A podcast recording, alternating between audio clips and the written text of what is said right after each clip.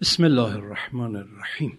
الحمد لله رب العالمین، الصلاة و السلام علی سیدنا و نبینا محمد و علی آله طیبین الطاهرین المعصومین لا سیما بقیة الله فی الارضین. اللهم انت السلام و منک السلام و لک السلام و الیک یعود السلام. سبحان ربک رب العزة عما یصفون و سلام علی المرسلین و الحمد لله رب العالمین. السلام علیک ایها النبی و رحمت الله و برکاته. السلام علی الائمة الهادین المهدیین. السلام علی جمیع انبیاء الله و رسله و ملائکته اجمعین. السلام علینا و علی عباد الله الصالحین. السلام علی علی امیر المؤمنین. السلام علی الصدیقة الشهیده. السلام علی الحسن و الحسین سیدی شباب اهل الجنه اجمعین. السلام علی علی ابن الحسین زین العابدین. السلام علی محمد ابن علی باقر علم النبیین. السلام علی جعفر ابن محمد الصادق. السلام علی موسی ابن جعفر الکاظم. السلام علی علی ابن موسی الرضا. السلام علی محمد ابن علی الجواد. السلام علی علی ابن محمد الهادی. السلام علی الحسن ابن علی الزکی العسکری. السلام علی الحجة ابن الحسن القائم. اللهم كن لوليك الحجة ابن الحسن صلواتك عليه وعلى آبائه في هذه الساعة وفي كل ساعة وليا وحافظا وقائدا وناصرا ودليلا وعينا حتى تسكنه أرضك طوعا وتمتعه فيها طويلا. اللهم عجل لوليك الفرج واجعلنا من انصاره و اعوانه. بحث معاد در قرآن بود.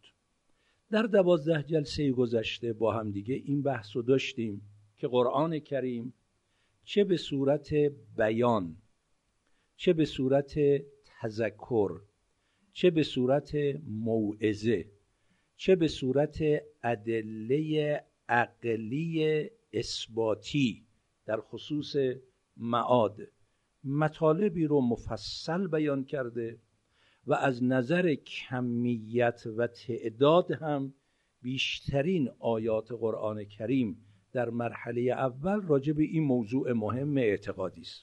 این اولین نکته بود. دو، چون اعتقاد در فرهنگ ما شیعیان اصول دین است، اصول دین هم قراره تحقیقی باشه نه تقلیدی، و ما به عنوان یک مسلمان شیعه وقتی معتقدیم معاد هست باید دلایل قانع کننده هم برای خودمون، هم اگر میخوایم به یه فرد دیگری اثبات کنیم و ادعا کنیم چرا ما میگیم معاد هست داشته باشیم و ارائه بکنیم. قرآن کریم با روش‌های مختلفی این نحوه پذیرش اعتقاد معاد و عقلی بودنش رو برای ما توجه داد که بعد از دوازده جلسه رسیده بودیم به این مطلب که یکی از این روش ها تشبیه برای تقریب ذهن. اگر یه مطلبی از ذهن دور باشه، به این راحتی قابل قبول و پذیرش نباشه در اثر مقدار دشواری و همچین غیر مأنوس بودن، معمولاً میان یه نمونه هایی را که ما با اون انس داریم، آشنا هستیم یا تو زندگی برامون رخ داده، اونو به عنوان شبیه اون امری که یه مقداری برای ما دشواره نشون میدن. اول شباهتش رو ثابت میکنن، بعد از شباهت میگن خب ببینید همونطوری که اون امر شدنیست و شده است، پس اینم که شبیه اوست شدنیست و صورت میگیره. قرآن کریم اومده این مطلب رو تحت عنوان خواب شبیه مرگ، بیداری شبیه معاد، یا بهتر بگم مرگ شبیه خواب، بیداری شبیه معاد، شبیه بیداری.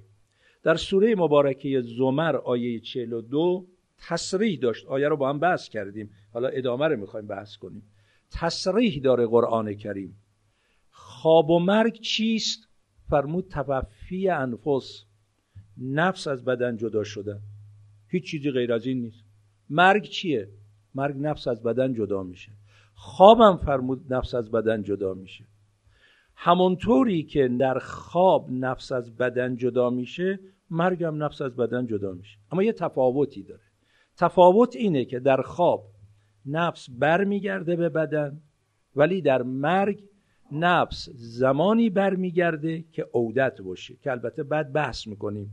لحظه مرگ که وقتی نفس از بدن جدا میشه، بدن حالا یا تو قبر میره یا هر میسوزونن یا خوراکی حیوان میشه، هر چی شد که بحث رو میکنیم انشاءالله.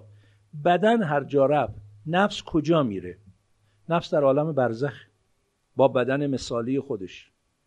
ولی در قیامت نفس از بدن مثالی جدا می شود، دوباره همین بدن مادی خودش رو تشکل می بخشه و وارد این بدن میشه.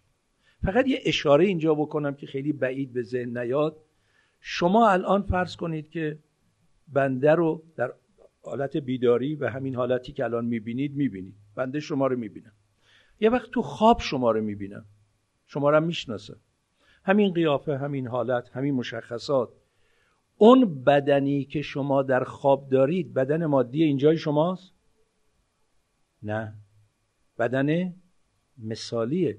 این بدن مثالی رو کی درست کرد؟ نفس من. چون خواب مال نفسه دیگه. نفس همونطوری که اگر به یه درجاتی رسید توانست رؤیای صادقه داشته باشد، نفس میتونه ایجاد بدن مثالی بکنه. در قیامت ایجاد بدن مثالی نمیکنه، اجزاء مادی بدن طبیعی را شکل طبیعت میبخشه، با او همراه میشه. و این اثبات میشه که از نظر عقلی چجوری شدنیه و که این حالا بهش میرسیم انشاءالله. ولی فعلا پله پله داریم میاییم بالا. چی میگیم؟ میگیم قرآن کریم در سوره مبارکه زمر آیه چهل و دو فرمود الله یتوفی الانفس حین موتها و من لم یمت فی منامها. همون جوری که در حین موت نفس از بدن توفی می شود، که توفی رو معنی کردیم تمام و کمال جدا شدن و تحویل گرفتن، حین موتها تو مرگ هم همینطوره. خب اینجا لازم شد چند تا بحث رو مطرح کنیم. نفس چیه که از بدن جدا میشه؟ هم تو خواب هم تو مرگ. و حالا که نفس از بدن جدا میشه، قبل از مرگ که با بدن همراست، چه نوع همراهیه؟ چه نوع معیته به قول اهل فن؟ و اگر نفس به بدن برمیگردد، چگونه برمیگردد و چه میشود؟ اینا رو باید با هم دیگه بحث کنیم. خب چی گفتیم تا اینجای بحث رو؟ گفتیم مادیون، دهریون، منکرین معنا، منکرین عالم معنویت، میگن غیر از ماده متر هیچ چی در این عالم وجود نداره. لذا ماتریالیستن. متر ماده، هیچی غیر از ماده نیست.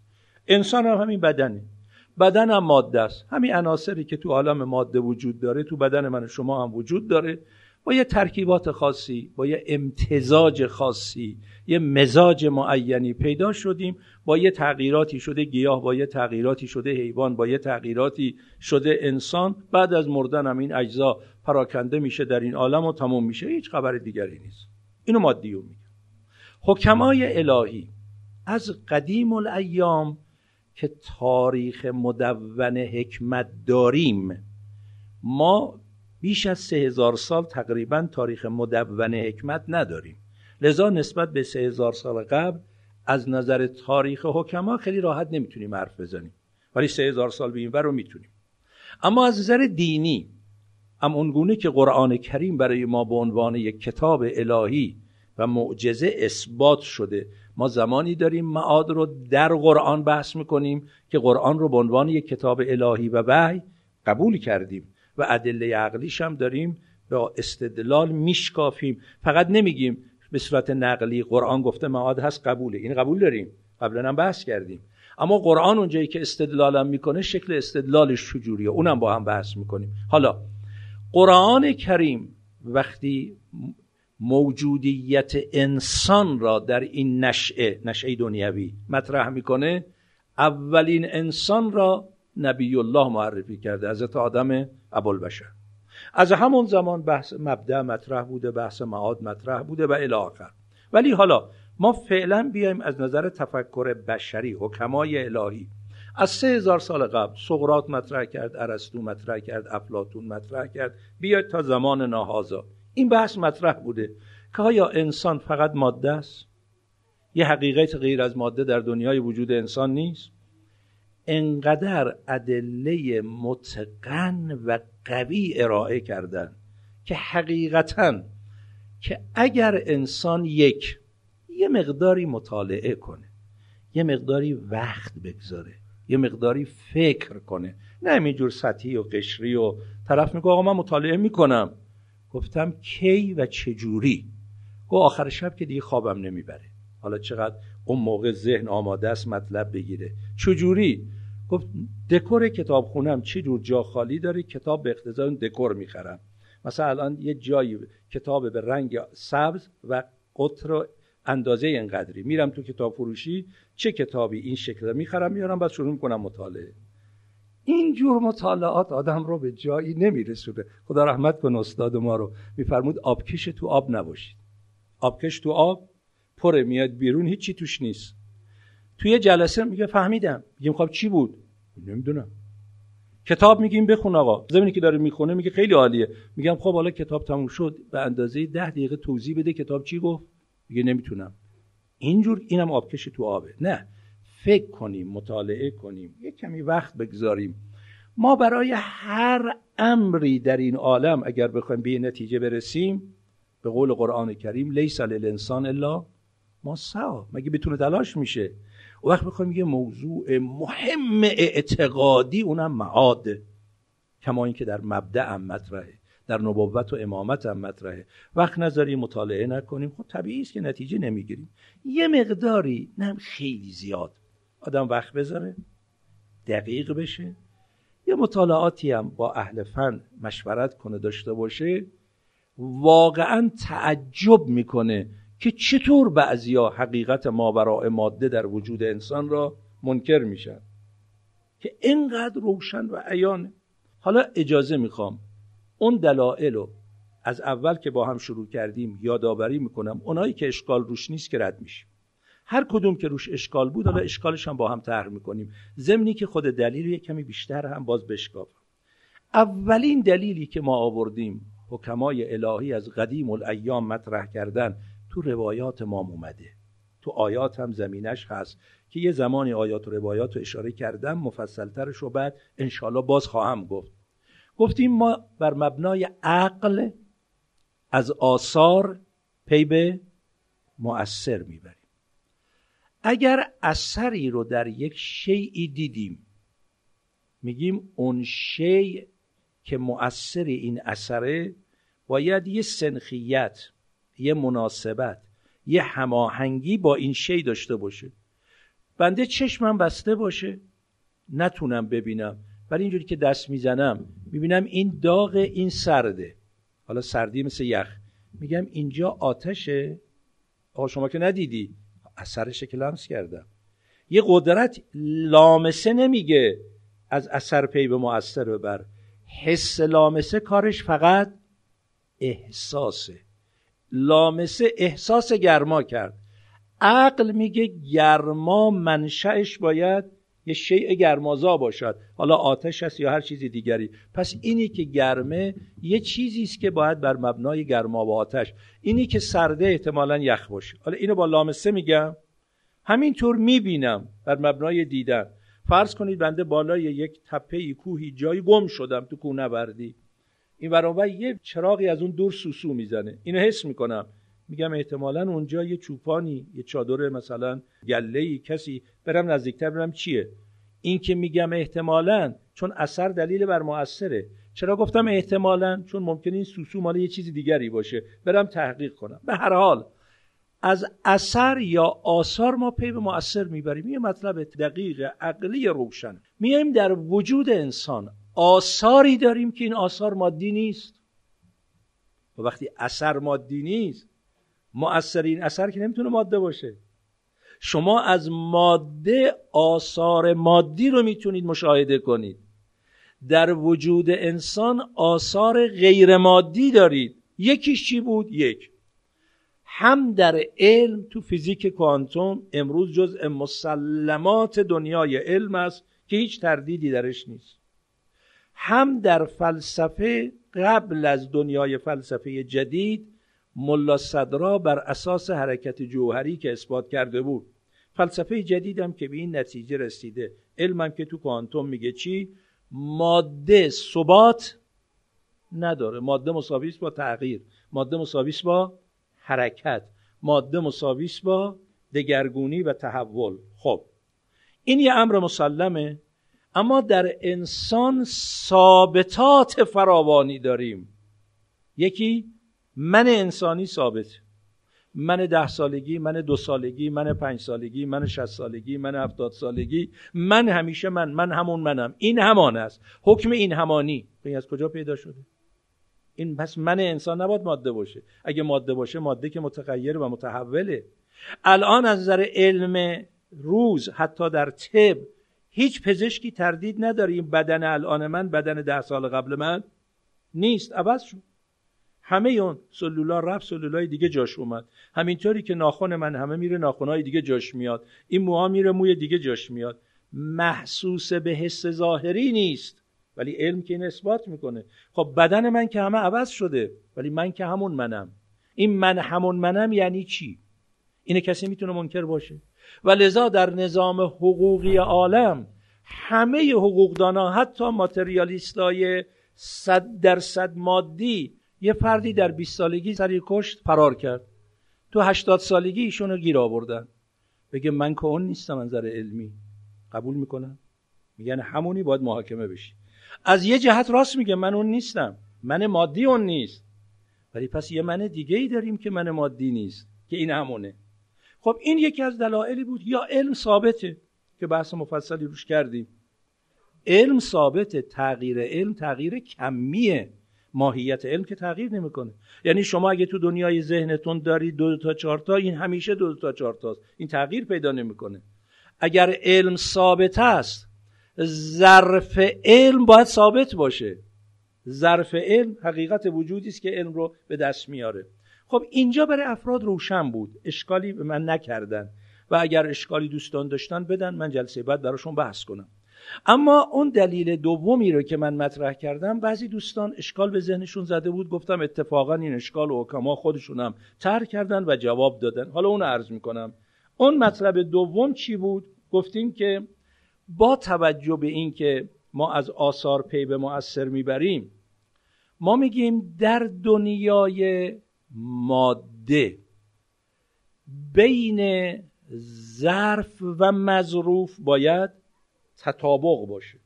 شما الان این استکان مثلا فرض کنید که یک چهارم لیتر ظرفیت داره، این میشه ظرف، شیئی که داخلش قرار میدین بهش میگن مظروف. این مظروف، حالا آب، شیر، شربت، هر شیء دیگری هست، بیش از مثلا ظرفیت اینو فرض کنید حالا یک سوم لیتر باشه، شما یه ذره بیشتر از یک سوم لیتر آب میتونید داخل این قرار بدید؟ جا نداره، سر میره میریزه. شما اگر مثلا یک کیفی دارید ظرفیتش ده تا کتابه، بیست تا کتاب، پنجاه تا کتاب میتونید توش جا بدید؟ گنجایش باید داشته، اینو داشته باشید. با اون دلیل بعدی دوتایی اشکالش یکیه، یکی عرض میکنم. این یک، در عالم ماده ظرف با مظروف باید تطابق داشته باشه. شما ظرف یه لیتری رو هیچ وقت دو لیتر مایع توش نمیتونید قرار بدید. ظرفی که گنجایش ده تا کتاب داره، بیست تا، سی تا، پنجاه تا کتاب توش نمیتونید جا بدید. حسینیه‌ای که پانصد نفر توش جا میگیره، هزار نفر نمیتونید توش جا بدید. باید تطابق داشته باشه. خیلی خوب. مطلب بعدی که باز به این چون ربط داره و اشکال یکیه، یه جا عرض میکنم، قبلا گفتم، شما در عالم ماده شکل پذیری به این گونه است. ماده شکلی که قبول کرد اگه بخواید شکل دیگه به اون بدید، شکل قبلی رو باید از دست بده، شکل جدید پیدا کنه. با حفظ شکل قبلی شکل بعدی رو هم در خودش حفظ کنه محاله. الان شما این کاغذ رو در نظر بگیرید، این کاغذ الان مستطیلیه. بنده بخوام همین کاغذ رو ضمنی که مستطیله مربع باشه، میشه؟ مثلا الان این درست به این صورت ها بزنم بشه مربع، خب پس دیگه مستطیل نیست. یا اگه بخوام مثلثش بکنم دیگه مستطیل نیست. یه مشت مومو برداشتم، آقا به شکل مجسمه یک گوسفند در آوردم، حالا دلم میخواد به شکل مجسمه یک کبوتر در بیارم، باز شکل گوسفندی خودش چی بشه؟ از دست بره. اینو ارتباطش با اون بحث اولی که عرض کردم چیه؟ همونطوری که بین ظرف و مظروف در عالم ماده تطابق وجود داره، در صورت پذیری عالم ماده صورت لایتناها میتونه قبول کنه یا صورت محدود. به اندازه‌ای که محدوده صورتش محدوده. هیچ شیء مادی در این عالم صورت نامحدود نمیتونه بپذیره. خب پس یک، بین ظرف و مظروف باید تطابق باشه. دو، در عالم ماده اگر قرار شد صورتی بپذیرد، شکلی قبول کند، شکل دیگر را نمیتواند بپذیرد مگر اون که اون شکل را از دست بدهد. سه، اگر عالم ماده صورت میپذیرد، شکل میپذیرد، این صورت و شکل پذیریش محدود و مقید است، نامحدود و مطلق نمیتونه باشه. حالا بیایم در وجود من و شما. غوغایی است جانم به فداد یا امیرالمومنین، شعری منسوب به ایشونه. اتزعم انک جرم صغیر و فیک انطوی العالم الاکبر، خیال کردی چند کیلو گوشت و پوست و استخونی جرم صغیر. اتزعم انک جرم صغیر، الان وزن من و شما نسبت به وزن کوه دماوند. تو کلاس به بچه ها میگفتم آقا علامه طباطبایی رو معرفی کنیم، خب جثه‌اش ضعیف بود، قدش هم کوتاه بود، بگیم یک وزن هفتاد کیلو. علامه اینه وزن هفتاد کیلو. اون همه درک و علم و شناخت و معنویت و چی و چی و چی، کجای وجود جا گرفته؟ اتزعم انک جرم صغیر، خیال کردی چند کیلو وزنی؟ و فیک انطوی العالم الاکبر، یه عالم بزرگی در دنیای وجود توست که بعد انشالله اینم براتون بحث میکنم که اثبات میکنند اهل فن. عالم خارج، این دنیا، این جهان، اینا عالم اصغره. عالم اکبر انسانه، عالم اکبر انسانه، اثبات میشه. حالا اتزعم انک جرم صغیر و فیک انطوی العالم الاکبر دواؤک فیک ولا تبصر، دوا تو خودته، آشنا باش نیست. و داؤک منک ولا تشعر، دردم در خودته. این نکته بعدی رو دقت کنید. و انتل کتاب المبین الذی، تو اون کتاب روشنگر آشکاری هستی که به احرفه یظهر المزمر، هر حرفی از کتاب وجود شما در خودش حقایقی رو پنهان کرده و باید آشکار کنه. شما یک کتاب در نظر بگیرید، مثلا پنجاه صفحه، هر صفحه‌ای بیست خط، هر خطی مثلا فرض کنید که ده کلمه، هر کلمه دو حرف، سه حرف، ده حرف، چند حرف میشه؟ هر یه حرف کتاب وجود شما یه جهان توشه. حالا اینو با توجه تکرار میکنم، گفتم مادیون ضوابط مادی، بیایم الهیون ضوابط روحی. یک، ماده باید تطابق ظرف و مظروف داشته باشه. دو، ماده اگر یه شکل پذیرفت، شکل دیگر رو نمیتونه بپذیره، باید اون شکل از دست بده. سه، ماده اگر شکلی پذیرفت، لایتناها نمیتونه باشه، شکلش محدوده. خب حالا میایم در دنیای وجود من شما. یک، علم چیه و تطابق ظرف و مظروف در بحث علم چگونه است؟ علم حصولی رو فعلا عرض بکنم، حضوری رو فعلا کاری نداریم. علم حصولی، عالم، معلوم، علم. الان شما وارد این حسینیه شدید. عزیزانی که تا کنون وارد این حسینیه نشده بودن، عالم به این حسینیه نبودن، چجوریه، چه شکلیه، چقدر گنجایش داره. الانی که اینو دیدن، این علم پیدا کردن. شمایی که حسینیه رو دیدید، شما میشید عالم. حسینیه میشه معلوم. علم چیه؟ صورتی از این حسینیه که تو ذهن شما نقش بسته و اون صورت تا زمانی که تو ذهن شما هست شما عالم بین حسینیه هستید. لذا از حسینیه هم تش بردید بیرون. حالا دو سال دیگه، پنج سال دیگه، ده سال دیگه توی کشور دیگری خارج از ایران بنده شما رو میبینم میگه یادتونه اون شب تو حسینیه، اون حسینیه شما وقتی در راجبش نظر میدید بر مبنای صورتی که تو ذهنتون دارید دیگه دارید روش نظر میدید. حالا اگر فراموشی چیه؟ اون صورت از ذهن شما محو بشه. علم صورت حاصله معلوم عند العالم. علم صورت حاصله معلوم عند العالم یه صورتی است از معلوم که در نزد عالم حاصل شده. پس ذهن عالم میشه ظرف، صورت معلوم میشه مظروف. اگه مادی باشه صورت باید شکل مادی داشته باشه. شما صورت این حسینیه رو به اندازه‌ای که خودش هست بخواید روی کاغذ مادی نقش کنید، کاغذ باید ظرفیتش چقدر باشه؟ به وسعت این حسینیه باید باشه یا نه؟ حالا اگر با اشله یک هزارم، یک دو هزارم، یک ده هزارم روی کاغذ ترسیم میکنید، اشله خودش که نیست، میگید یه هزارم. یعنی وقتی به هر کسی میدید داره اینو میخونه چی میگه؟ میگه واقعیت هزار برابر این است. هزار برابر رو تو ذهن میاره یا نمیاره؟ اگه نیاره که نمیفهمه. پس هزار برابر تو ذهن نقش بسته. ذهن میتونه سلولای مادی باشه؟ پس اون واقعیتی کوه دماوند رو با همه وسعتش، نه معنای لایتناها رو شما میفهمید یا نمیفهمید؟ اگه نفهمید که اصلا نمیتونه بید. چیزی که انسان نفهمه که نمیتونه راجبش نظر بده. لایتناها حد نداره، حصر نداره. خب این کجا جا گرفت؟ مثل صورت کلی که در منطق میگید. بازم یه توضیح عرض بکنم. میگن مفاهیمی که تو ذهن ما میاد یه وقت مفهوم جزئیه. یعنی چی؟ مصداق خارجیش یک شیء محدود معینه. مثل صورت این استکان تو ذهن، صورت این استکان تو ذهن من. مثلا فرض کنید من این استکانو بگم آ، آ تو ذهن من میگه بله اندازش اینجوریه، این شکل رو داره، این قیافه رو داره، این حرفا. این صورت جزئیه. اما استکان به ما هو استکان تو ذهن من که به هر استکانی در خارج از ذهن من میتونه تعلق بگیره، این صورت چیه؟ کلیه. این حد داره؟ کلی که حد نداره. خب چیزی که حد نداره چطور تو ذهنی که محدوده جا میگیره؟ پس ذهن نمیتونه ماده باشه. این چیه؟ این همون روح، نفخت و فیه من روحی که از امر الهی است. این همون نفسه که توضیحات شو دادیم. حالا اشکالی که اینجا مطرح کردن چیه؟ من اجازه بدید اول بگم این حرفا رو بزرگان چجوری زدن، بعد اشکال رو برای شما بخونم. یک، ملا صدرا در اسفار جلد هشت صفحه دویست و نود و پنج میگه جسم فقط صورت متناهی را قبول میکند. با این توضیحاتی که دادم روشن دیگه. صورت متناهی، مثلا فرض کنید این کاغذ جسم دیگه، درسته؟ یه صورتی میخواید تو این کاغذ نصب کنید. صورت لایتناها اصلا معنا داره؟ صورت متناهی رو، حالا این تناهیش به اندازه ابعاد خودش. حالا کاغذ رو ده برابر بکنید، میشه ده برابر، صد برابر، بالاخره متناهیه دیگه، لایتناها که نمیشه. جسم فقط صورت متناهی را قبول میکند، ولی نفس میتواند بی نهایت صورت و نقش را قبول کند.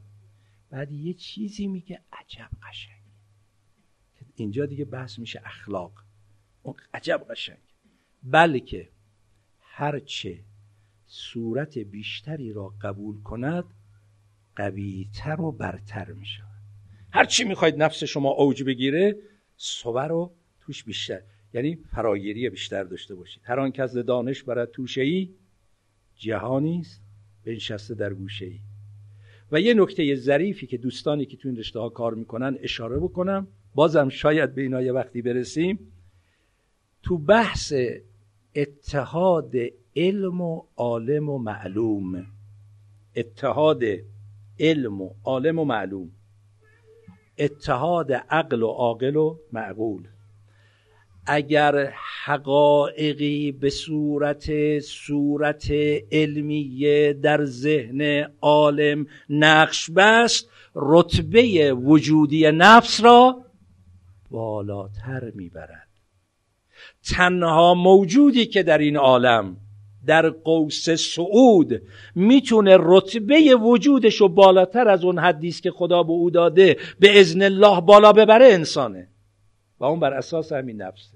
اونم بر اساس بالا ببره. یه وقت شما فرض کنید جسم رو خیلی گنده تر میکنید، میگه آقا یه تغذیه‌ای میکنم، یه حرکتی میکنم، جسمم دو برابر بشه. حالا میگن بده، سعی کنی کمتر بشه.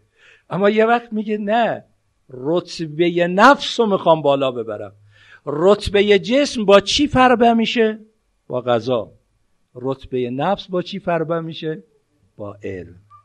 و لذا در اخلاقیات عالمان برجسته گفتن دهانی که غذای جسم را میبلعد تا جسم را رشد بدهد همین دهانه. دهانی که غذای نفس را میگیرد تا نفس را رشد بدهد گوش و چشم. گوش و چشم. دهان باشه غذا رو بگیره، معده نباشه، اثری برای جسم داره؟ بله؟ نه دیگه، تازه مضرم هست. عضو میخوام، ممکن الان شرایط معده مناسب نباشه، برگردونه و کسالت هم پیدا کنه، اینو مداوا میکنه. چشم باشه ببینه، گوش باشه بشنوه، عقل روش کار نکنه، خوراک جان نمیشود. یه ضرب المثلی از قدیم الایام قدیمیای ما داشتن، حساب شده بود، یاسین در گوش فلان خوندن. یا خب گوش الاغ میشنوه، یاسین هم خیلی مطلب داره. بنده بچه مکتب تشیع اگه بخوام سوره یاسین اول تا آخرش رو به سبک شبای جمعه بحث کنیم هفت هشت سال وقت میخواد حقیقتاً. من بچه، حالا بزرگان که حسابشون جداست. خب این همه مطالب تو سوره یاسین، شما برای مثلا یه فردی که هیچی به این مفاهیم توجه نداره بخونی، واقعا چیزایی میشنوه. مثل یه انسانی که معده نداره، عالی ترین غذا عسل طبیعی ناب خالصی که از اون سالمتر در بین خوراکی ها پیدا نمیشه بخورد این انسان بدید، اثری رو جسمش میبخشه؟ لذا میگن اگر بناس نفس فربه شود باید زمینه تحلیل نفسانی روی دریافتهای دروازه نفس که چشم و گوشه صورت بپذیرد. این حاشیه بود، برگردم. خب پس جسم فقط صورت متناهی را قبول می کند، ولی نفس می تواند بی نهایت صورت و نقش را قبول کند.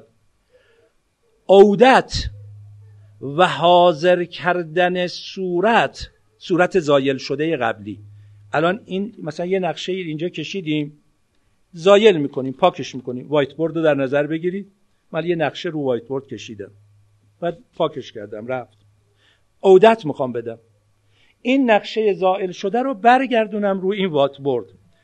عودت و حاضر کردن صورت زائل شده در جسم بدون وسیله ممکن نیست، ولی نفس بدون احتیاج به وسیله جسمانی قادر به برگردوندن صورت زائل شده است.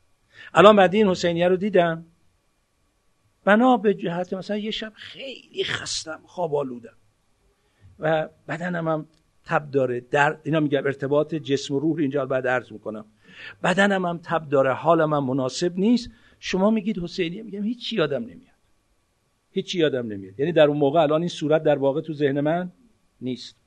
یه کمی آرامشم سر جاش میاد، بعد میگم حالا اونو میگید، خب این صورت با چی من برگردوندم و کجا رفته بود دوباره برگشت؟ قسمت اول همین تفاوتی که بین این دو تاست نشون میده منشأ صور علمیه جسم نیست، ولی ارتباطی که با جسم داره اشکال دوستان جوان ما بود که الان عرض میکنم. ولی خود این عبارات رو اجازه بدید بازم یه نقل قولی بکنم. بابا افضل کاشانی خب خیلی مرد بزرگی بود تو قبرستان تخت فولاد اصفهان. این بابا افضل همون کسی است که شیخ بهایی، ما میشنویم شیخ بهایی، آدم واقعا دهانش میچاد تا بگه شیخ بهایی. اینا کی بودن؟ پدر مرحوم علامه مجلسی، مجلسی اول. مرحوم مجلسی معروف ملا محمد باقره، پدرش ملا محمد تقی، مجلسی اول. او هم از بزرگان روزگاره. و یکی دیگر، اینا میرن تخت فولاد برای زیارت اموات و فاتحه خوندن.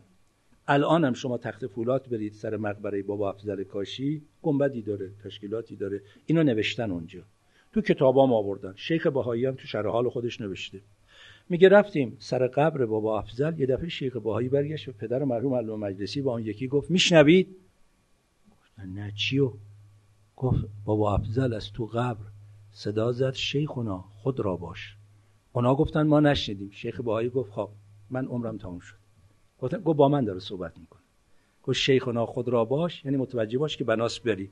اومد و کاراشو جمع جور کرد و این حرفا و بعدم وصیت کرد من مردم منو ببرید مشهد دفن کنید و سر هفتم فوت کرد شیخ باهایی و ایشون هم آوردن مشهد، همین جایی که الان تو حرم امام رضا علیه السلام اون قسمت دفنه که آشنا هستید. این بابا افضل یه آدم معمولی نیست. ایشون در کتابی که به نام مجموعه مصنفات بابا افضله، از اونجا من اینو نقل میکنم و کشکول مرحوم شیخ بهایی هم این مطلب از قول بابا افضل کاشانی نقل کرده. نفس ناطقه از عالم غیب است. یعنی چی؟ یعنی مرتبط به این عالم ماده و طبیعت و اینا یک واقعیت ماوراییه. حالا دلیل همینجوری که حرف نمیزنیم، میخوایم استدلال کنیم. مباحثی هم که ما تو مباحث اعتقادی میخوایم مطرح کنیم باید استدلال داشته باشیم. دلیل بر اون که نفس ناطقه جز تن است، یه چیزی غیر از این بدنه، به قول سعدی دن آدمی شریف است به جان. جان تن نیست، یه چیز دیگره. و شرافت تن به جانه. تن آدمی شریف است به جان آدمیت. خب دلیل بر اون که نفس ناطقه جز تن است، هرچه جسم و جسمانی بود جز یک نقش نپذیرد. توضیح دادم براتون دیگه، حالا راحته. از آن که چون نقشی پذیرفتی با اون نقش دیگر آمیختی، هر تو باطل گشتی. این یه چیزی اضافه کرد. حالا بنده یک نقش روی این وایت بورد کشیدم، یه نقش دیگه روش کشیدم. یا آقا خراب کردی که نقش اول ما میدیدیم، این نقش دوم روش اومد، نه معلومه دومی چیه نه معلومه اولی چیه، قاطی باطی شد. شما هر روز چندین نقش تو ذهنتون میبرید؟ هر کدوم در جای خودش باقیه یا نه؟ الان چقدر نقش تو ذهن دارید؟ باز تو پرانتز حاشیه برم، علمای اخلاق میگن حیف ظرف ذهنه که نقش باطل درو نقش ببندد، چون نقش بسته شده محو نمی شود. و به همون اندازه ای که این نقش باطل تو ذهن شما باقیه، چون نقش ظاهری مادی که نیست، نقش عالم معناست در صور ذهنیه، در حقیقت ذهنیه ما، و آثار خودشو در ذهن باقی میگذاره. ولی از بس که خدا لطف داره، علی خدا عجب خداییه، عجب خداییه. آدم واقعا عاشق این خدا نشه، آدم اینجا شرمنده این خدا نباشه. ببینید میگه شما رو روال عادی، خب این نقشی که الان اینجا بسلید اینجا ممکنه به مرور محو بشه بره، ولی در اونجا این نقش باقیه، نقش دیگه میاد باقیه، نقش دیگه میاد باقیه، و نقش قبلی هم جای خودشه، نقش هم آثار خودشو داره. اما خداوند یک لطفی در حق من و شما داره، با اون چیه؟ میگه اگر توبه کردی توبت صحیح بود، یبدل الله سیئاته. الله اکبر از عنایت الهی. میگه تبدیل میکنم، عوضش میکنم که اون آثار سو رو در دنیای وجود تو نذاره. و وقت انز... و امیرالمؤمنین جانم به فداش اینجا تو نهج البلاغه چی میفرماد؟ عجبتو لمن یقنتو. هی آشیه میرم و بحثو بر میگردم، میخوام فقط خشک عقلی خسته کننده نباشه، حاشیه اخلاقی هم داشته باشیم برگردیم. عجبتو لمن یقنتو و معه الاستغفار. این نهج البلاغه است.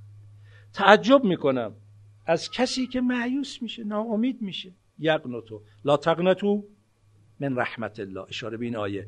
عجبتو لمن یقنتو، تعجب میکنم از کسی که مایوس میشه، ناامید میشه. و معه الاستغفار، با اینکه در توبه بازه، استغفار به معنی دقیق کلمش میتونه برگرده. خب برگردیم. ایشون چی میگه؟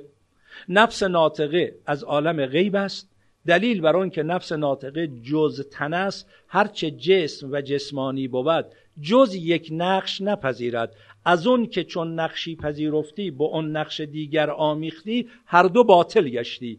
و لوح روح نفس، هزار نقش پذیرد، نه یعنی هزار یکی نباشه، کنایه از چی؟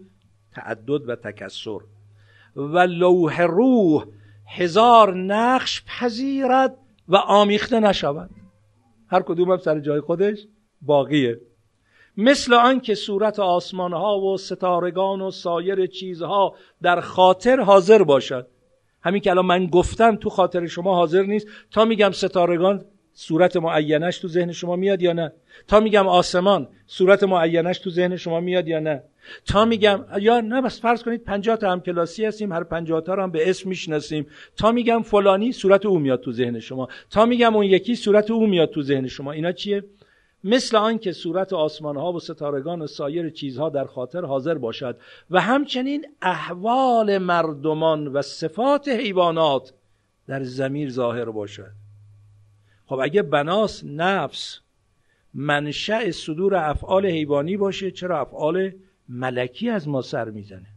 اگه قرار منشأ آثار ملکی باشد، چرا آثار حیوانی هم از ما سر میزند؟ همه اون حالات هم در جای خودش میتونه باقی باشه و همه آن نقش ها صافی باشد، خیلی روشن و مشخص. پس معلوم شد که نفس موجودی است جز بدن و از عالم غیب است. خب اینا رو تکمیل بحث جلسه قبلی من بود. بازم انشالله جلسات بعد از دانشمندان دیگه براتون میخونم، ولی اشکالم تر کنیم، جنبندی کنیم، خیلی خسته نشید.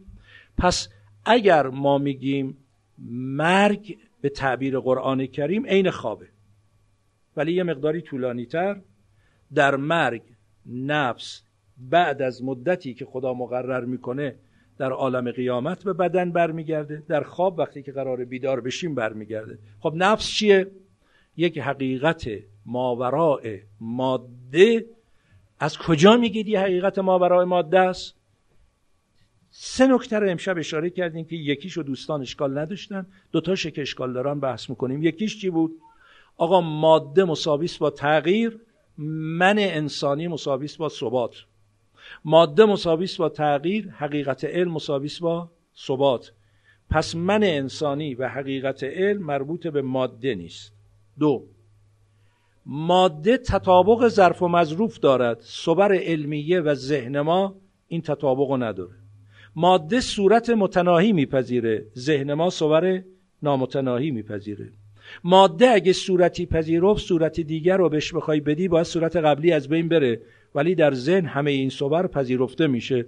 پس ظرف صور ذهنی که اون حقیقتی است که علم را در خود ایجاد میکند و میپذیرد، اون ماده نمیتونه باشه. اشکال رو خوب دقت کنید، زیاد ممکنه به ذهن افراد خطور کنه. جوابش خیلی ساده است، یک کمی با هم الان توضیح بدیم راحت میشه، ولی دقت کنید.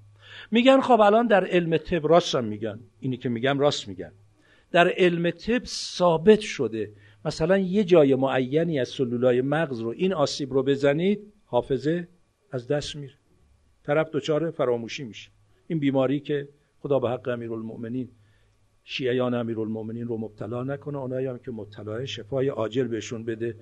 حالت فراموشی که اصطلاح خاصی هم داره، آلزایمر. این چیه؟ طرف یادش میاد. حالا گاهی ما فراموشی‌های همینجوری داریم بعد یادمون میاد، اما گاهی این فراموشی ادامه پیدا میکنه تا به مرگ میرسه. میگه اینا رو حتی متوجه شدن مربوط به یه جاهای از سلولای مغزه. خب این ارتباط داره. پس معلومه که جسمه که این آثار رو داره. اگر مربوط به جسم نیست، چرا این قسمت سلولای مغز آسیب میبینه؟ این علمم دیگه از بین میره. یا کسی که سلولای مغزش این آسیب رو پیدا میکنه نمیتونه یاد بگیره. مثل بعضی کودکان عقب افتاده، تفلکی‌ها، یه مشکلات مغزی دارن. اینا رو نمیتونید بیارید مدرسه تعلیم بدید. خب اون جوون دیگه، اون کودک دیگه که این مشکل مغزی رو نداره، همه اطباء مشکل مغزیشون رو متوجه میشن، مربوط به این قسمت سلولای مغزه. خب اینو چی میگید؟ جواب خوب دقت بفرمایید. میگیم اولا تفاوت نفس با روح به معنی مطلقش که قبلا توضیح دادیم چی بود؟ گفتیم روح موجودی مجرد غیر مادی است که هیچ ارتباطی با عالم ماده نداره، تموم شد.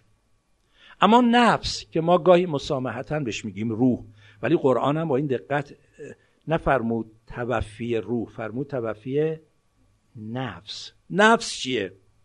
نفس روح متعلق به بدنه، یعنی بین روح و بدن یک وابستگی ایجاد شد. عبارت مرحوم خواجه نصیر طوسی، این شخصیت بزرگ عالم تشیع، نصیر الملت و دین. نفس جوهری بسیط است، یعنی مجرده، که به بدن تعلق دارد و از بدن به عنوان ابزاری برای اهداف خود سود می‌جوید.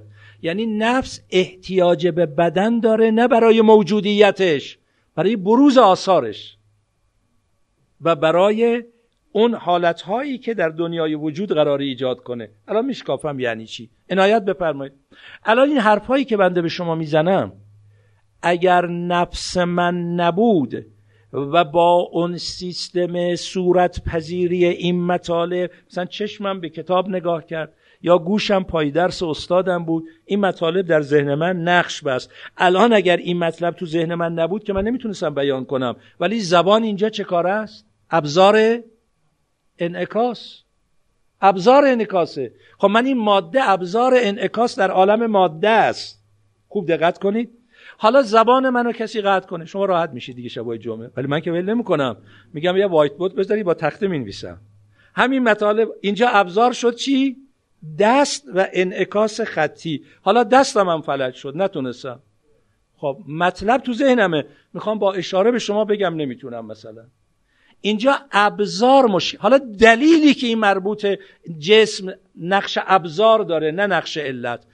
اجازه بدید یه توضیح مختصری هم عرض بکنم، چون میدونم اینا رو دوستان ما تو دانشگاه ها مبتلاشونه. انقدر این ماهواره ها، انقدر این مخالفین ما میکوشن. دیروز توی جلسه پری روز بود، توی جلسه خیلی مهم فرهنگی در رابطه با کارهای دانشگاهی جایی بودم، یکی از افراد که خیلی مطلعه به من گفت آقا سیدیشو میدم، فلان دانشمند در فلان دانشگاه انگلستان این سخنرانی رو کرده که ما لازم نیست با ایران بجنگیم، با این ماهواره ها کاری میکنیم تا چند سال دیگه تو ایران یه متدین باقی نمونه. البته ما امام زمان داریم، ما خدا داریم، ما دلسوخته هایی داریم، کار میکنیم ان شاء الله. ولی دشمنان ما بیدارن. آقا اینا میخوان تفکر ما رو از ما بگیرن، این بدترین شکسته. ولی وقتی یه جوون متدین پاک، مبنای این حرفان باور اینه که آقا اول قرآن کریم بسم الله الرحمن الرحیم، این اول سوره بقره، بسم الله الرحمن الرحیم، الف لام میم ذالک الکتاب لا ریب فیه هدی للمتقین الذین یؤمنون بالغیب. آقا فقط ماده نیست. یه وقت زمان شاه برای این که ما رو از این ایمان به غیب دور کنن گروه فرقان ساختن. گروه فرقان هم آقای مطهری میکشه، چون او این توضیح رو میداد برای ما. خدا شاهد من از خدای مطهری اون زمان خیلی قبل از این که فرقانی‌ها شناخته بشن یه حرف رو شنیدم. حالا عرض میکنم گروه فرقان چی میگفت؟ جزوات تفسیریشون من الان دارم. ما دانشجوی لیسانس دانشگاه تهران بودیم، اینا کار میکردن و پخش میکردن، من دارم. نوشته که الذین یؤمنون بالغیب یعنی مبارزات چریکی زیرزمینی. شهود یعنی مبارزات مسلحانه آشکارا. وقت مرحوم مطهری چی میفرمود؟ میگفت ساده نگاه نکنید، اینا آدمای بی سواد نیستن، اینا میفهمن، اینا میخوان باورهای عالم معنا رو آروم آروم بشکنن، بعد یه دفعه بگن اصلا معنویتی نیست فقط ماده است. نه الانم توی ماهواره ها آقا دیگه اثبات روح مگر لازمه؟ بله، ما باید یؤمنون بالغیب. حالا ارتباطش با معاد چیه؟ با هم داریم بحث میکنیم. ارتباطش با خدا چیه؟ با هم بحث میکنیم. اینو بدانید عزیزان، والله باورمه و داد میزنم تا حدی که نفس دارم، به خصوص شما جوانای عزیزی که تو دانشگاه ها مشغول فعالیتید، عرض میکنم آقایون مسلح بشید به سلاح منطق و استدلال. اشکال بکنن نترسید، واسید جواب بدید. آقا تو سایت اگه یه اشکال دیدی ده تا جواب زیرش بذار، اما نه اینکه جوان اومده تو اتاق من، شاهدم الان دارم که از همکارای ما تو دانشگاه همینجا الان تشریف دارن، پیش ایشون هم رفتن این حرف به ایشون هم زدن. میگه به ما گفتن هر حرفی که غیر از اینی که ما به شما میگیم هر کی به شما زد، اگر با استدلال عقلی جور در میاد، با هر منطقی وفق میده، ولی چون با حرفی که ما به شما گفتیم جور در نمیاد، باطل قبول نکنید، شیطانیه. و طرف دوچار یک حالت بیماری روانی شده، میگه حرفی که این استاد به من میزنه منطقی قابل قبوله، ولی او به من گفت شیطانیه، من موندم این استاد شیطانه یا حقه. بیچاره روانی شده. این سبک دین. و دین به من شما تو قرآن چی میگه؟ قل هاتوا برهانکم ان کنتم صادقین. برهان تو ارائه بده. فبشر عباد الذین یستمعون القول فیتبعون احسنه. خب حالا شما بیایید ببینید این همه دارن اینا رو اشغال میکنن، بعد یه جوونم با چهار تا ماهواره دیدن و دو تا از این میگه آقا راست میگه، این همه افلاطون مزخرف گفت، ارسطو مزخرف گفت، ملا صدرا که تسبیح بده لعنش بکنم، علامه طباطبایی که قم نشسته بود دلش خوش کرده بود با چهار تا آخوندای معمولی اونجا با هم حرف میزدن، علم طب ثابت کرده اینجا یه سلولای مغز و آسیب زدی فراموشی پیش میاد، اینا میگن نفس و روح و مجردات و بابا افضل کاشی و ول کنی حرفا رو. جواب خیلی ساده است جوابش. آقا جون شما یه علت معده دارید، یه علت تامه، یه علت معده دارید، یه علت تامه. علت تامه علت واقعیه، علت معده زمین ساز تأثیر تامیت علت تامه علت تامه است. مثال من دقت کنید، بعد مثالهایی که خود حکما وقتی این بحثا رو کردن اینا رو جواب دادن، الان مثالش هم میگم که اونا گفتن. پس علت معده زمین ساز تام شدن علت تام است. مثلا شما الان اینو یه زمین در نظر بگیرید، یه مزرعه، شرایط رشد دانه گندم رو داره، اینم دانه گندم باشه اینجا قرار بدید، اینم آب باشه به اینجا بریزید، آب باشه نقش داره در رشد گندم یا نداره؟ بله. خاک باشه و مناسب نقش داره در رشد گندم یا نداره؟ پس اینا نقش داره یعنی علت دیگه، میتونه باشه. ولی دانه گندم رو تو آب جوش جوشوندین، قدرت رویش رو گرفتید، آب باشه خاک باشه همه شرایط باشه رشد هست، یعنی اینا چی هن؟ اینا زمین ساز اون اصلی هن. اصلی چیه؟ قدرت رویشی که تو دانه گندمه. اون قدرت رویش دانه گندم باشه آب و خاک نباشه رویش هست، پس اصل اون قدرت رویشه، این آب و خاک فراهم کننده زمینه او. حالا بیایم توی علم صبر ذهنی، نفس، سلولای مغز. یه مثال تو وجود خودم میزنم، باز یه مثال در عالم خارج. این نزدیک کرد. آقا بنده این عینک رو به چشمم نزنم این نوشته رو واقعا نمیتونم بخونم، نزدیک بینم این مشکل داره، من نمیتونم این الان بخونم، عینک رو میزنم میخونم.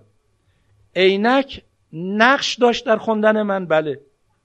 نقش علت تامه یا علت معده؟ اگه علت تامه باشه اصلا عینک اینجا بذارم برای شما بخونه. حالا پس اگه عینک نقش نداره چرا عینک رو نمیزنم نمیتونم بخونم؟ بابا نفس ابزار مادی رو به عنوان علت معده نیاز داره تا زمین ساز باشه، و لذا الان مثلا من این مفهومی که الان دارم با شما بحث میکنم اگه بخوام با یک قلم روی وایت بورد بیارم علت معده‌اش دست و قلمه، اگر بخوام به صورت اصوات به گوش شما برسونم علت معده‌اش حنجره و تارهای صوتی و زبانه، اگر بخوام تو سلوله‌های ذهنم در ارتباط با گرفتن باشه. اون وقت چرا میگم همین جوری که میگم این علت معده است طبق این برخورد میگیم اگر بنابود سلولای مغز علت تامه باشه تطابق ظرف و مظروف چی شد؟ صور نامتناهی در ذهن نقش میبنده چه شد؟ شکل قبلی نقش میبنده شکل بعدی رو هم میپذیره و هزاران شکل چی شد؟ این که در ماده نیست اما ماده توش دخالت داره، مثل این که این که از عینک نیست اما عینک توش دخالت داره. خب دخالت داره، دخالت ابزاری داره، بدن هم دخالت ابزاری داره، و به همین دلیل است که حالا انشالله بعد ادامه میدم که شما اینو دلایل بعدی هنوز نگفتم، شما یه جراح نود ساله که نشاط علمیش مثل بعضی آیزامر و اینا نه، در حالت عادی که بدنش اون کسالت رو نداره دست میلرزه، چشم نمیبینه، باید یه عینک ذره بینی بزنه، میتونه مثل یه جراح چل ساله به راحتی چاقو رو بذاره رو بدن بیمار جراحی بکنه؟ نه. اما علم این جراح نود ساله از اون جراح چهل ساله قوی‌تر و دقیق‌تر نیست که حتی این چهل ساله با اون نود ساله بگه یه صندلی میذارم شما اینجا بشین به من بگو چی کار کنم. علمشو داره، ابزار انتقالشو نداره. که آقا یکی میگه مگه ما نمیتونیم تو عالم برزخ و تو قبر نکیر و منکر دروغ بگیم و ما میگه من ربک، میگه من اون خدا، ولی مثلا خدا رو قبول نداشته. بابا نفس شکلی که پذیرفته این زبان ابزار انعکاس عالم ماده است، میتونه بپیچانه، ولی در عالم معنا واقعیت ها رو میشه. مثل اینه که مثلا بنده بگم آقایون نگاه کنید، این الان که رو به شما گرفتم یک مثلا موز خوشگل نیست، این شعبده بازه یا دیوونه شده، من داره میبینم اونجا که عیان است. آقا حقیقت در عالم نفس رو میشه که حالا اینم اقتضای عالم برزخ و عالم قیامت رو میگیم که عالم قیامت مرحلش بالاتر از عالم برزخی که قرآن میگه یوم تبلی السرائر.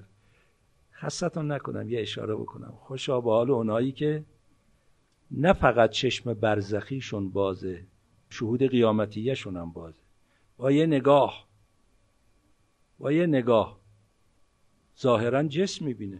الان شما ببینید اونجا نشستید، بنده رو میبینید، حالا اون چشم برزخیتون رو فعلا به کار نبرید و اون شهود قیامتیه که آبروی من میره، ولی رو مسائل ظاهری عرض میکنم. خب میبینید عینکی دارم، صورتی دارم، ظاهرا قیافه مذهبی دارم، ولی درون من چه میگذره برای شما معلومه؟ من برای ظاهر عرض میکنم، حالا چشم باطنتون هیچ. خب ظاهر معلوم نیست، باطن من من به چه انگیزه اینجا نشستم حرف میزنم، به چه انگیزه شما اینجا تشو آوردین نشست، اینا دیگه.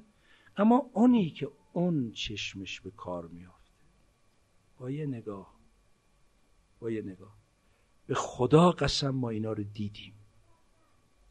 مثلا پنج نفر محضر بزرگی رسیدیم، ما خیال میکردیم مثلا، بعد دیدیم که مثلا این بزرگوار سه تا رو خیلی تحویل گرفت، دو تا رو اصلا نگاه هم نمیکنه، یه حالت عجیبی. خب سوال بود. بعدها بنا به جهاتی مثلا برای تعلیم و تعلم و این حرفا فقط یه اشاره‌ای کرد، آقا از اونها اجتناب کنید. در همین حد گذشت، بعد از فرض کن پنج سال ده سال معلوم شد آقا اینا اصلا جاسوس بودن. برای خود من پیش اومد، ما اینا رو جز دوستای صمیمی حساب کردیم و اینا. این چی بود با یه نگاه؟ این این بدنه، خب حالا این نگاه میکنم این ساعت، اما چی از این در میاره؟ بابا یه حقیقت دیگه‌ای در دنیای وجود ما. بله این چشم باید یک به عنوان ابزار مادی دخالت کنه. همین بابا افضل کاشی که امشب مطلبی ازش براتون خوندم یه مطلب دیگه‌ای داره که بعد بهش میرسیم. همون جوری که ملا صدرا تو اسفار گفت، امشب گفتم هرچه نفس صبر بیشتر رو در ذهنش نقش ببنده، رتبش بالاتر میره. نفس به جایی میرسه دیگه به چشم احتیاج نداره. براتون نخوندم از اصول کافی که امام باقر علیه السلام ایستاده بودن، کافی میگه ایستاده بودن یه گوشه‌ای تو منزلشون، می‌خواستن نشون بدن. برخی از اصحاب رو گفتن هر کی وارد میشه بگه امام باقر کجاست، هیچ که ندید. یکی از صحابی نابینای امام باقر رو گفت ایشون اینجاست. از کجا دید؟ شاید یه بار براتون عرض کردم، مرحوم آقای بهجت میفرمودن میفرمودن ما در فومن که زندگی میکردیم، خب ایشون سیزده ساله از ایران رفته عراق، بعد درس خونده و برگشته اومده قم، یعنی تا سیزده سالگی فومن بوده، قبل از اون ایشون تو منطقه نبوده، پس این مال دوران کودکی ایشونه. میگه یه نابینایی تو منطقه ما بود، نابینای مادرزاد نابینای مادرزاد ایشون هر نوشته‌ای که جلوش میبردید اگه یه تیکه آیه توش بود دست میذاش میگفت این یه تیکه آیه است. مثلا میگم ما بچه بودیم ولی انقدر سواد داشتیم، مثلا بنویسیم یه تیکه آیه، بعد حدیث، بعد آیه، میگم اینجا تا اینجا آیه است، اینجا تا اینجا آیه نیست، اینجا تا اینجا آیه است. گفت یه بار خواستیم سر به سرش بذاریم، گفتیم نه اینم آیه است. گفت مگه کورید نمیبینید نور سبز ازش در نمیاد ولی اونور در میاد؟ من کسی رو شاهد بودم اینا رو برای تعلیم میگفتن، حالا گاهی هم دارم میگم جهت داره، وگرنه من خیلی بیچاره و بچه‌تر از یه حرفام. میگفت والله هر شب جمعه بالا سر حرم امام رضا علیه السلام انواری که از ذریح به آسمان میره، از آسمان به ذریح میاد، میبینم، اگه خواستید بیستید به شما نشون بده. این چنو دیدنیه. ولی یه تیکی تو پرانتز بگم، از فردا نری دنبالش ما چه کار کنیم انوار ببینیم. و همین که بگید چه کار کنم برم انوار ببینم مقام طلبیه. نخواب بخوان خودشون میدن. توجه دارید چی عرض میکنم؟ اصرار نداشته باشید ما این مقامات رو میخوایم، اینا خودخواهیه. فقط بگید خدا رو میخوایم، خدا رو میخوایم. خدا خاص بهتون میده، ممکنه خدا صلاح ندونه این مقامات رو شما بده، شما درجت از خیلی از اونایی که مقام دارن بالاتر باشه ولی صلاح شما نباشه این مقام داشته باشی. این نکته هم حالا حاشیه بره. خب برگردیم. پس مثالی که خود حکما در این رابطه زدن، یک، شما میگید نور ماه، میگن چی دروغ بزرگی، نور ماه در اصل نور چیه؟ نور خورشیده. منتها علت تامه نور ماه چیه؟ خورشید. ماه از خورشید گرفته عامل انتقاب شب در اینجا شده. پس در واقع ماه علت معده درخشش نور خورشید در شبه، ولی ما میگیم نور ماه، ولی که نور ماه نیست. آقا آب رو بذارید روی آتش جوش بیاد، بعد آب رو بیارید اینجا، بگید آتش است، داغ است. این داغی در اصل مال چیه؟ مال اون آتشه، ولی این آب عامل انتقالش شده اینجا، الان اینه گرفته داره منعکس میکنه. بیل رو دست گرفتید، مزرعه رو شخم میکنید، میگید بیل زمین رو شخم کرد. بیل زمین رو شخم کرد، بیل ابزار شخم کننده، بازوان شماست. قلم رو دست بگیرید اینجا بنویسید، قلم نوشت، قلم نوشت، شمایید که این مطالب روی این کاغذ آوردید. یک نقاش هنرمند قوی قلم دستش دادید اینجا شروع کرد کشیدن. حالا این که کشیده اینجا قلم نباشه نمیتونه با انگشتش بکشه، ولی اون حقیقت هنرمندی نقاشی تو نفسش هست یا نیست؟ این ابزار انعکاس خارجی میخواد. پس اینا همه ابزاره، بله ابزار مادی رو احتیاج داره. اگر این ابزار نبود، علت معده نبود، علت تامه بود، باید تطابق هم میشد، باید اون بحث صورت نامتناهی هم صورت میگرفت، باید اشکال مختلف، اینا که هیچ کدوم نیست که، باید ثبات هم میداشت نداشت. پس یه حقیقت دیگریه. امشب کافی باشه، ادامه این بحث انشاءالله جلسات بعدی که با هم انشاءالله پی خواهیم گرفت. امام باقر علیه السلام تو کربلا چهار ساله بود.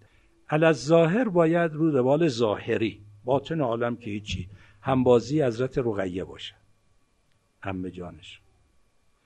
چه گذشته به حال امام باقر علیه السلام.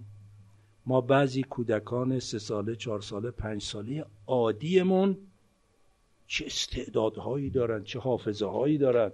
حالا امام، امامزاده است، نسل این خاندان پاک و مطهره، معلومه که دیگه امام چه باشه. لذا امام باقر علیه السلام یکی از وصیت‌هاشون اینه: برای من نایب بگیرید، هر ساله در ایام حج در سرزمین منا برای جدم امام حسین عزاداری کن. یعنی چی؟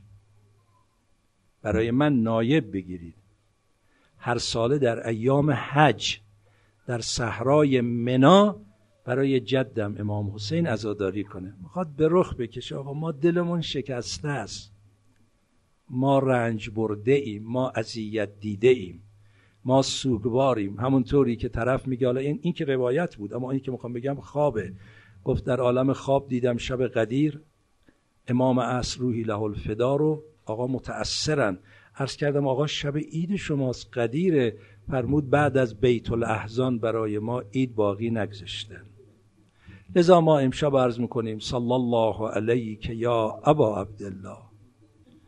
امشب همینجا که رسیدم یکی از دوستان گوشی رو به من داد، یکی از عزیزان از صحن حضرت زینب تماس گرفته بودن، دل ما رو بردن شام و گفتن رفتیم اونجا ببینیم میتونیم برای ظاهرا ایام ولادت حضرت زینب پانزده رجب اونجا هم. خب امشب دل ما هم کربلا رفت،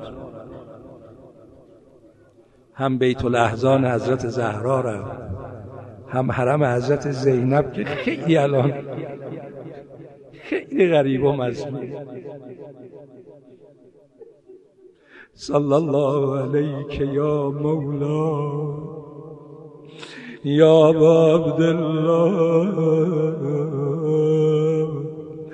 و علی الارواح التي حلت ببنائك عليك مني سلام الله أبدا ما بغيت وبغي الليل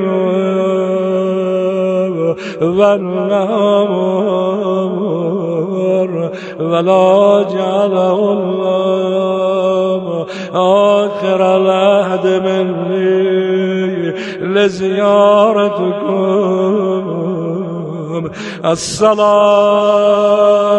على الحسين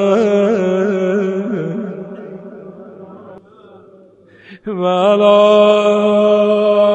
أولاد الحسين وعلى أصحاب الحسين. یه وقت بالای تل زینبی یه نگاه میکرد، اون دم بریدم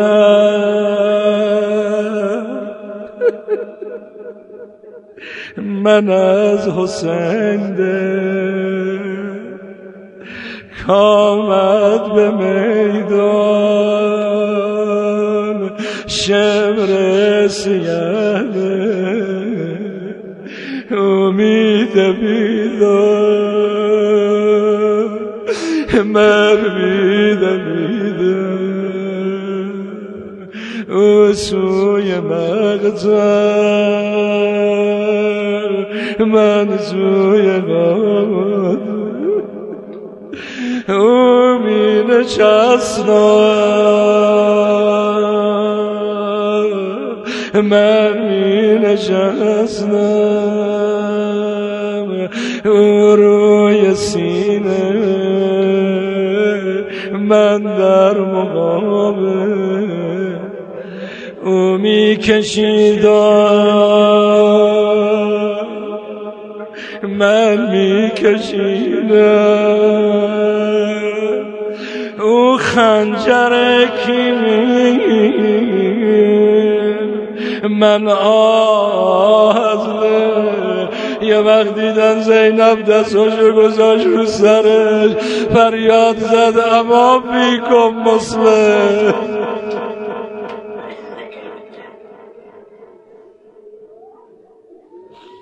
يا أبا عبد الله يا ابن رسول الله يا حجة الله على خلقه يا سيدنا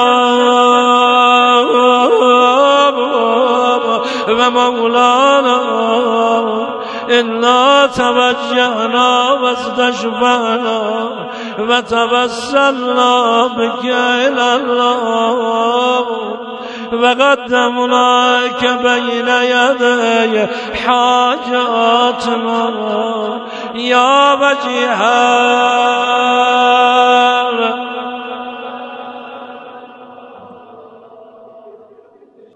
اللهم باسمك العظيم الأعظم الأعز الأجل الأكرم بفاطمة وأبيها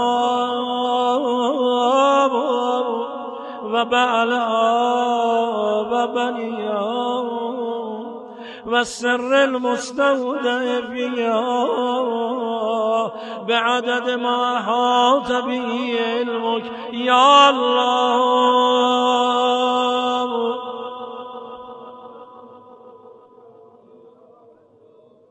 يا الله يا رحمن يا رحيم يا مغلب القلوب ثبت قلبي على دينك ثبت قلوبنا على دينك واكفنا يا غازي الحاجات ويا كافي المحمات إنك مجيب الدعوات إنك على كل شيء قدير برحمتك يا أرحم الراحمين ويا غياث مزتر المستغيثين يا دليل المتحيرين يا غاية آمال العارفين يا خير المحبوبين يا خير المطلوبين يا خير المقصودين يا إله العالمين إلهي وربي من لي غيره الهی و ربی من لی غیرون یا سریع الرزاب اغفر لمن لا یملک الا الدعاء و رأس مال الرجاء و سلام البکا یا سابقا النعم یا دافعا النعم یا نور المستوحشین فی الظلم یا عالم لا یعلم صل علی محمد و آل محمد وفعل بی ما انت احلو ولا تفعل بی ما نحلو نجاتا منک یا سیدی الکریم نجنا و خلصنا